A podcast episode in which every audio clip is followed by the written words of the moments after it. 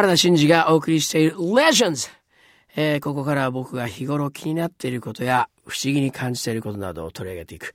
真二のデイリーニュース不思議でいっぱいすごい不思議な感じですね。行ってみましょうかね。えー、まあ現在僕が気になっていること、興味あること、それから語ってみたいことですね。まあいろんな分野で自由に話してみたいと思うんですけどね。えー、まあちょっとこれはもう皆さんよくご存知なネタではありますが、僕はあの音楽家になろうというふうに志す前にですね、えー、宇宙飛行士になろうと思っていたんですね。すごいですね。宇宙飛行士ですよ。あの、若田さんとかね。えー、まあ、あの、宇宙ステーションから、ね、中継してますよね。もしかしたら僕がそれをやってたかもしれないっていうことはないですかね。あの、まあ、あの、宇宙飛行士ということもそうなんですけど、やっぱその、宇宙に興味があるという方が正解かもしれないですね。あの、まず幼稚園ぐらいの時にはその、例えばロケットですとか、えー、まあそうですね、あと潜水艦とか船なんかもそうですけど、どでかいその、いわゆる、まあそういう機械の中身っていうのがまず好きだったんですよね。どうなってんのかなっていうことから始まって、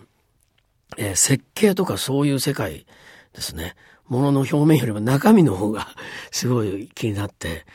えー、そういう仕事をしたいなんて、幼稚園のガキが思ってたわけですよね。本当にちょっと、これこそ不思議でいっぱいなんですけどね。不思議ちゃんですよね。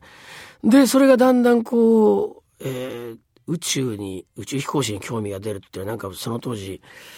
えー、宇宙少年ソランとかですね、あと、キャプテンウルトラっていう、えー、まあ、実写版のなんかこう、宇宙ものがあったりしたんですけど、これがね、そこに、えー、ラブがあってですね、なかなかいい脚本だったりして、そういうまあ、あの、子供向けの番組があったりしたんですよ。アニメもそうですけどね。ちょっとそういう影響もあると思いますね。本当に、なんかそこから、えー、より宇宙飛行士の方向にだんだん行きまして。それで、その当時からこう NASA っていうのはこうね、えー、宇宙開発競争の中で NASA っていう名前を、えー、小学校ぐらいで知ってましたからね、NASA に入るためにはどうしたらいいんだろうっていうふうに考えて、そのためには、えー、博士号とかそういうのをドクターじゃなきゃいけないだろうとかね、そういう感じで思って、博士号を取るにはどの大学に入ってると、どの、その大学に入るにはどの高校に入ると、こう、まあ、よく AB 型の特性なんていうふうに言われることもあるかもしれませんが、こう、計画を立てるわけですよね。逆算してね、そういうのをなんかやってたんですね。それで、まあ、ほとんどが守られなかったわけですけども、えー、まあ、だけど小学校の頃に、あの、アポロ11号の月面着陸がありました。その時は本当にやっぱりものすごく、もうワクワクドキドキしてですね、まあ、確か普通に平日だったと思うんですが、学校もありましたから、夜中のその中継を見るのにですね、まあ、親は OK してくれてたかどうかちょっと定か、あ、ダメだったんだことですね。自分でなんかテレビを布団の中に持ってきて 自分で見た記憶があるんですが、まあそのぐらいやっぱりね、夜中も起きて、えー、月面着陸を見てたっていう記憶がありますけどね、やっぱりすごい画期的なことですよね。えー、まあ、あの、本当に、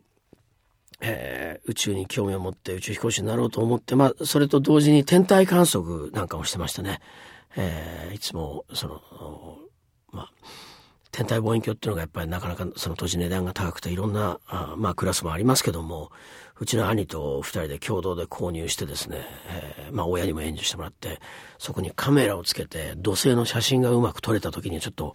ぶっ飛びましたね。そんなかなりマニアックなとこまで行ってたわけなんですよ。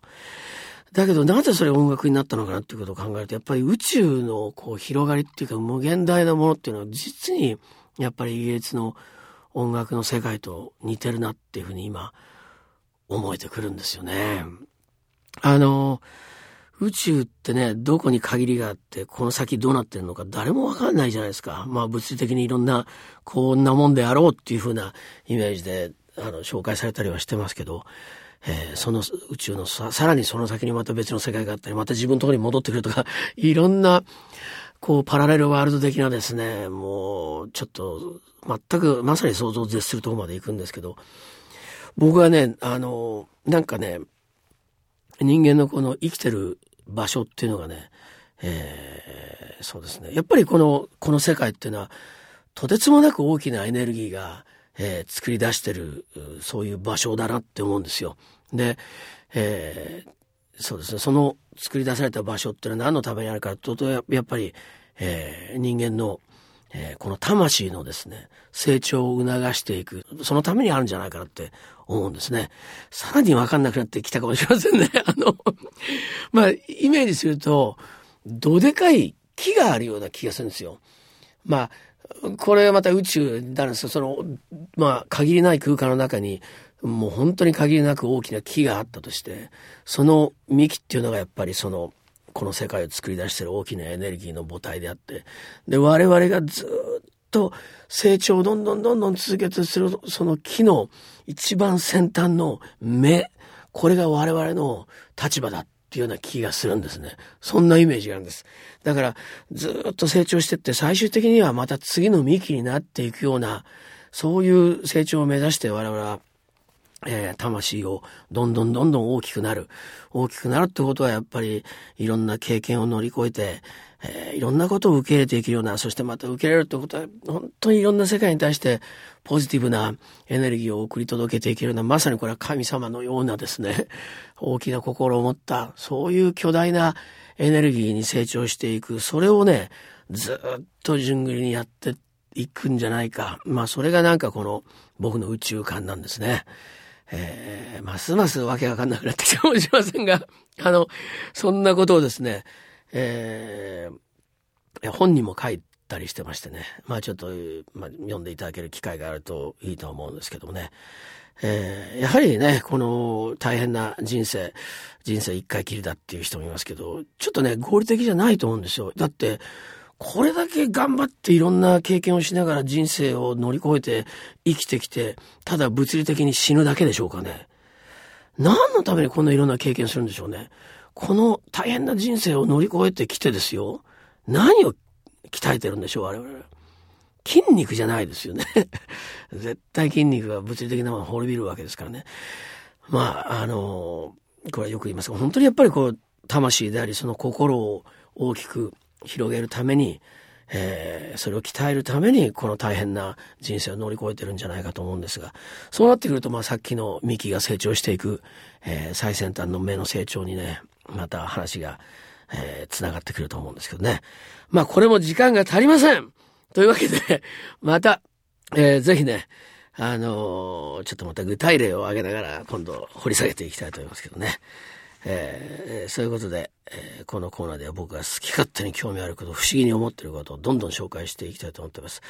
えー、ぜひあなたの気になっていること、不思議に感じていることなどをね、僕に投げてください。それをまたね、きっかけにしてどんどん掘り下げていきたいと思ってますからね。メールどしどし待ってますよ